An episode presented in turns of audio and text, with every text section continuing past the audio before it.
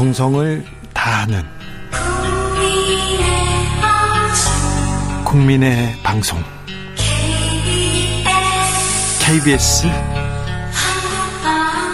주진우 라이브. 그냥 그렇다고요.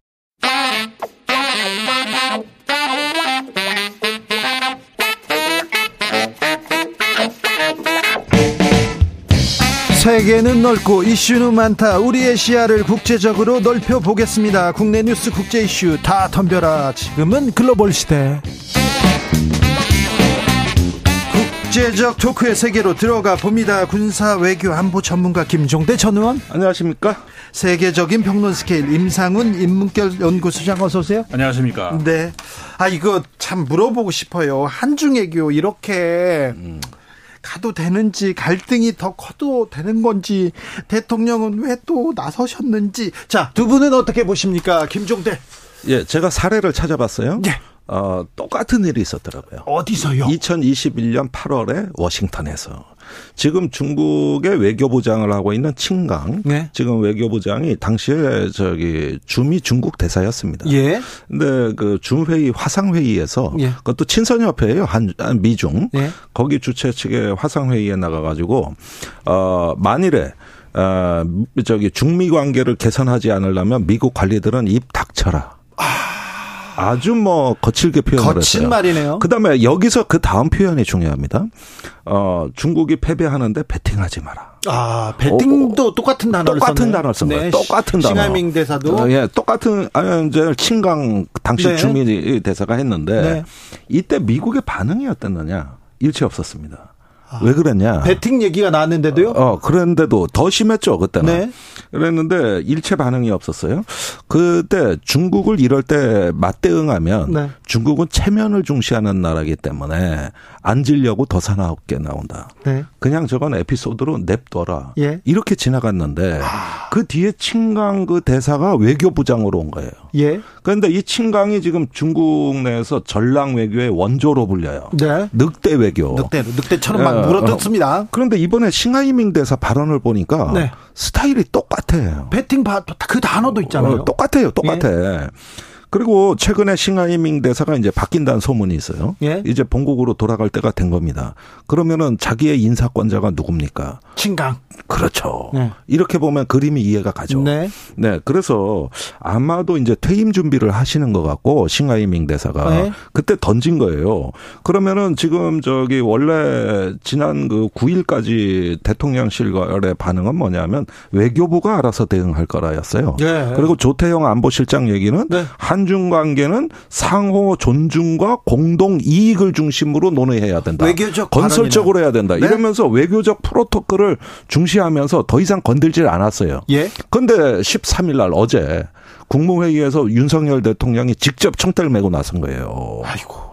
이제 여기서 위안 스카이 발언을 하면서 어 중국에 대해서 엄청 험한 말을 했는데 지금까지 제가 들은 것 중에 가장 수위가 높고 예.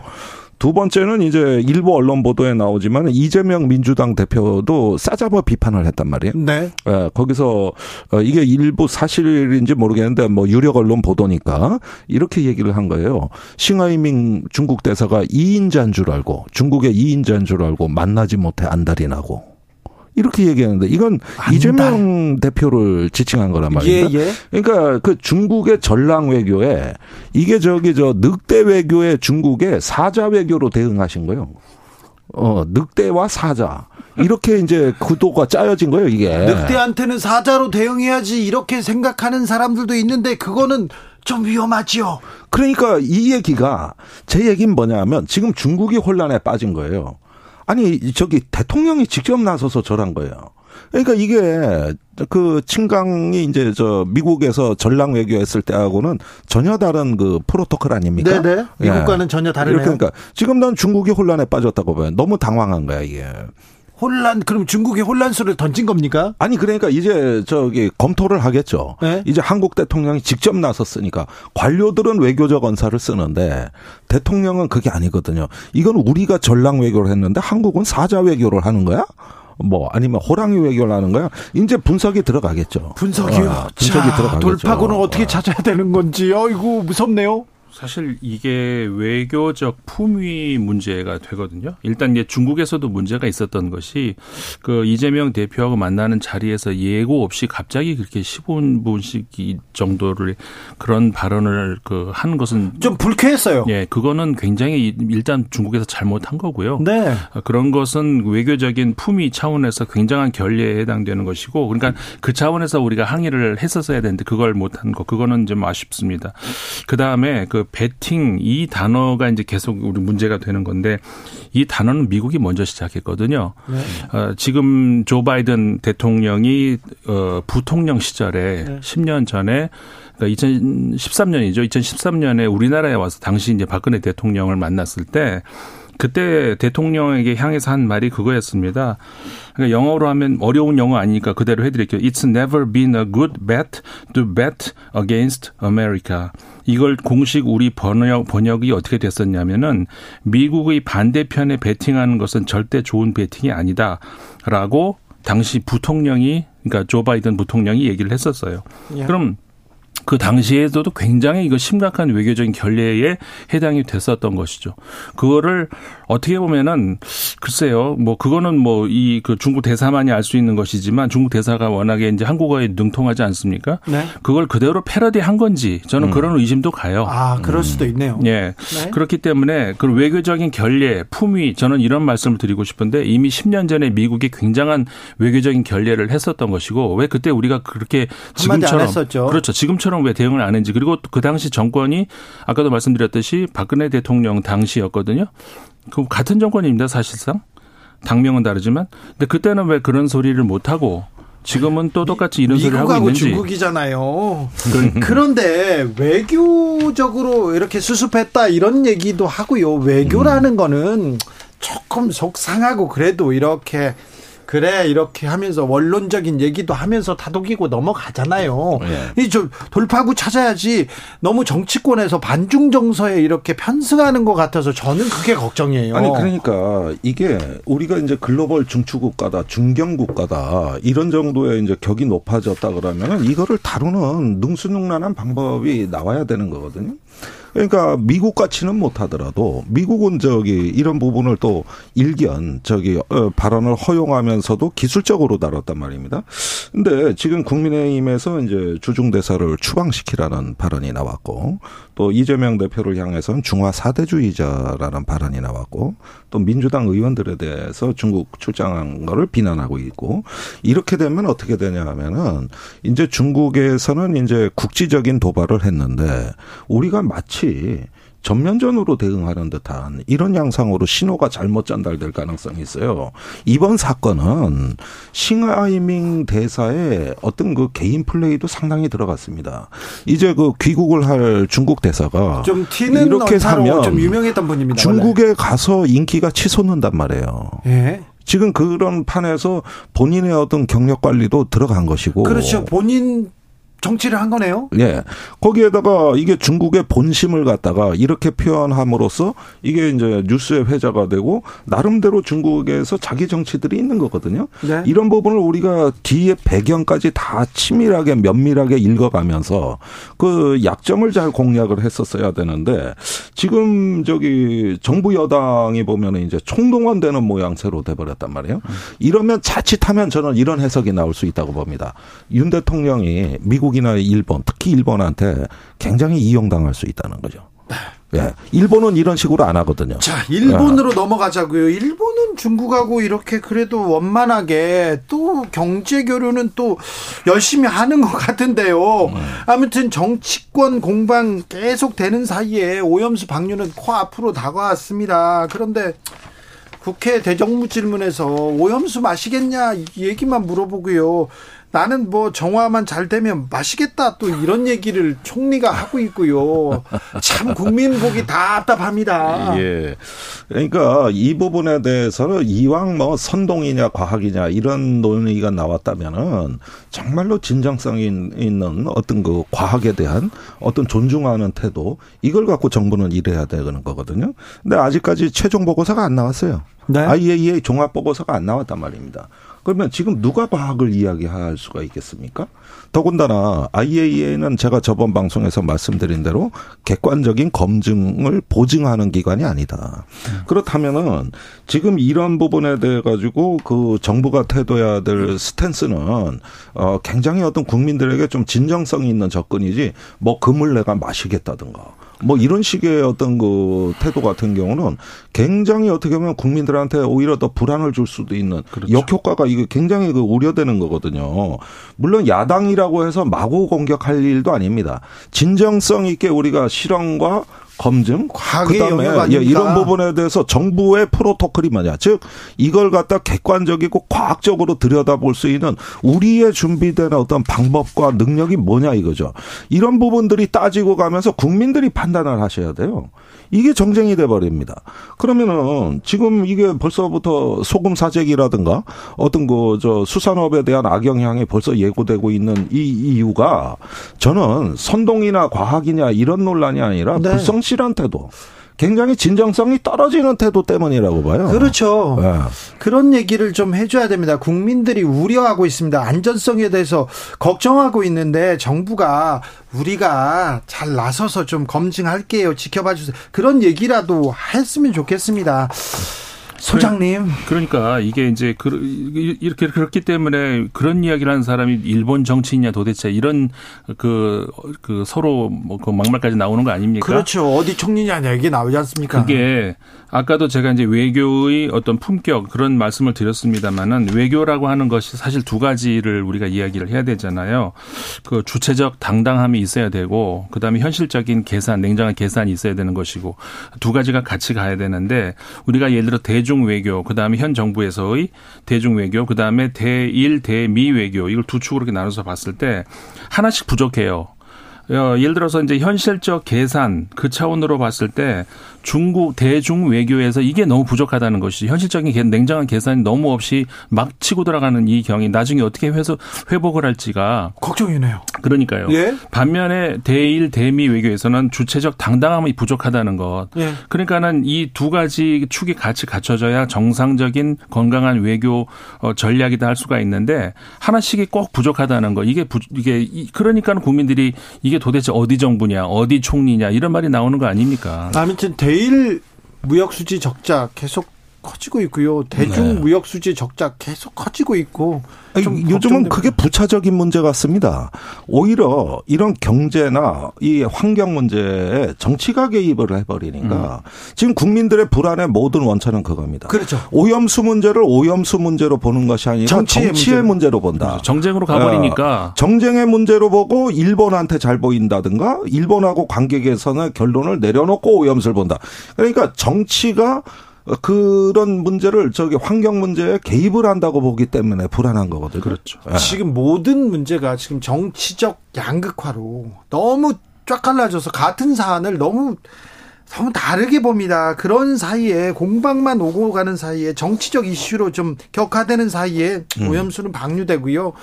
그 나라 경민들 살림살이는 더 나빠지고 있는 것 같아서 걱정이에요. 아, 있는 사람들, 힘 있는 사람들이야 괜찮아요. 그런데 음. 서민들은 이럴 때 걱정이에요. 네. 경기가 안 좋잖아요. 분명히 어려운데 아, 폭풍이 오고 있는데 뻔히 보이는데 정치권에서는 다른 얘기만 하니까 좀 속상해요. 아, 그런데요, 대통령이 프랑스와 베트남을 차례로 방문합니다. 왜 프랑스입니까? 사실 뭐 그 프랑스를 그 유럽 연합의 이제 하나의 그 주축 국가 아니겠습니까? 이제 독일하고 함께 그러니까는 그 우리가 이제 유럽 연합과의 어떤 외교 관계 그다음에 그 경제 저 그 무역 관계에 있어서 굉장히 좀 많이 부족한 게 사실이죠. 물론 유럽 연합 전체로 놓고 봤을 때 우리나라의 교역 상대로 이제 네 번째에 해당이 되는데 그러니까 첫 번째가 이제 중국이고 그다음에 일, 저 미국이 세 번째인데 어, 베트남, 베트남, 베트남은 또 이제 아세안의 또 중추 국가라고 할 수 있는 그런 것이고. 그러니까는 이 아세안 국가들과 유럽 연합 국가들 이 두 그 어떤 그 어떻게 보면은 정치적인 하나의 팀워크를 구성하는 어, 새로운 초국가적 단체라고 할 수가 있는데 네. 그쪽으로 외교를 강화할 필요성은 분명히 있습니다. 네. 그런 차원에서 이제 그 대유럽 외교의 어떤 한 그 그 출발로 이렇게 볼 수도 있는 것이고요. 네. 뭐 그런 차원에서는 그런데 저 어렸을 때부터 동남아 5개국 순방을 지금 마치고 온 대통령 그리고 음. 유럽 3개국 이렇게 순회를 마친 이렇게 계속 들었잖아요 뉴스에서. 예. 근데 나라를 한 나라씩만 가요. 유럽 갔을 때 국, 어, 예, 국빈 방문인 경우 이번에 베트남은 국빈 방문이거든요. 네, 프랑스는 아니고요. 예, 프랑스는 아니죠. 네, 프랑스는 아니고 그러니까 요 부분인데 그런데 지금 과거에 그 어떤 그런 건 구태입니다. 뭐 저기 옛날에 국위 선양한다는 말이 유행을 하고 네. 그랬는데 그 시절에 과거 산업화 시대의 유물인데 지금은 글로벌 시대 그런 말이 잘 맞지가 않고 네. 이번에 방문에는 부산 엑스포 유치가 상당히 중요한 목적으로 설정이 돼 있습니다. 네. 2030 부산 엑스포 유치인데 근데 이 부분에 대해서 조금 우리 정부가 사력 있게 생각할 게 있습니다. 아, 지난달에 이코노미스트 보도에 그 지금 우크라이나 전쟁으로 온 나라 지도자들이 피로감에 젖어 있고 유럽 경제가 어려운데 한국이 자국의 그 엑스포 유치에만 몰입하는 모습이 서방의 지도자를 짜증나게 한다. 아, 그래요? 네, 이런 기사가 이코노미스트에 실렸어요. 아이고. 근데 지금 우크라이나 전세가 굉장히 안 좋고 예? 영국, 프랑스 무기가 많이 들어가 있단 말이에요. 네. 그러니까 이럴 때 이제 부산 엑스포 PT 행사에 참여한다는 거거든요. 중요 일정이. 네. 그런데 이런 문제도 지금 그 유럽에 굉장히 안보의 위협이 가중되고 경제가 그 전쟁 경제로 인해 가지고 피폐돼 있는 혹시요? 이 상황에서 네. 적절하게 좀 이게 성숙된 어떤 그 외교를 해야지 이걸 너무 주장하게 되면 국내 정치엔 좋아요. 나 외국 가서 엑스포 이거 영업 사원 했어.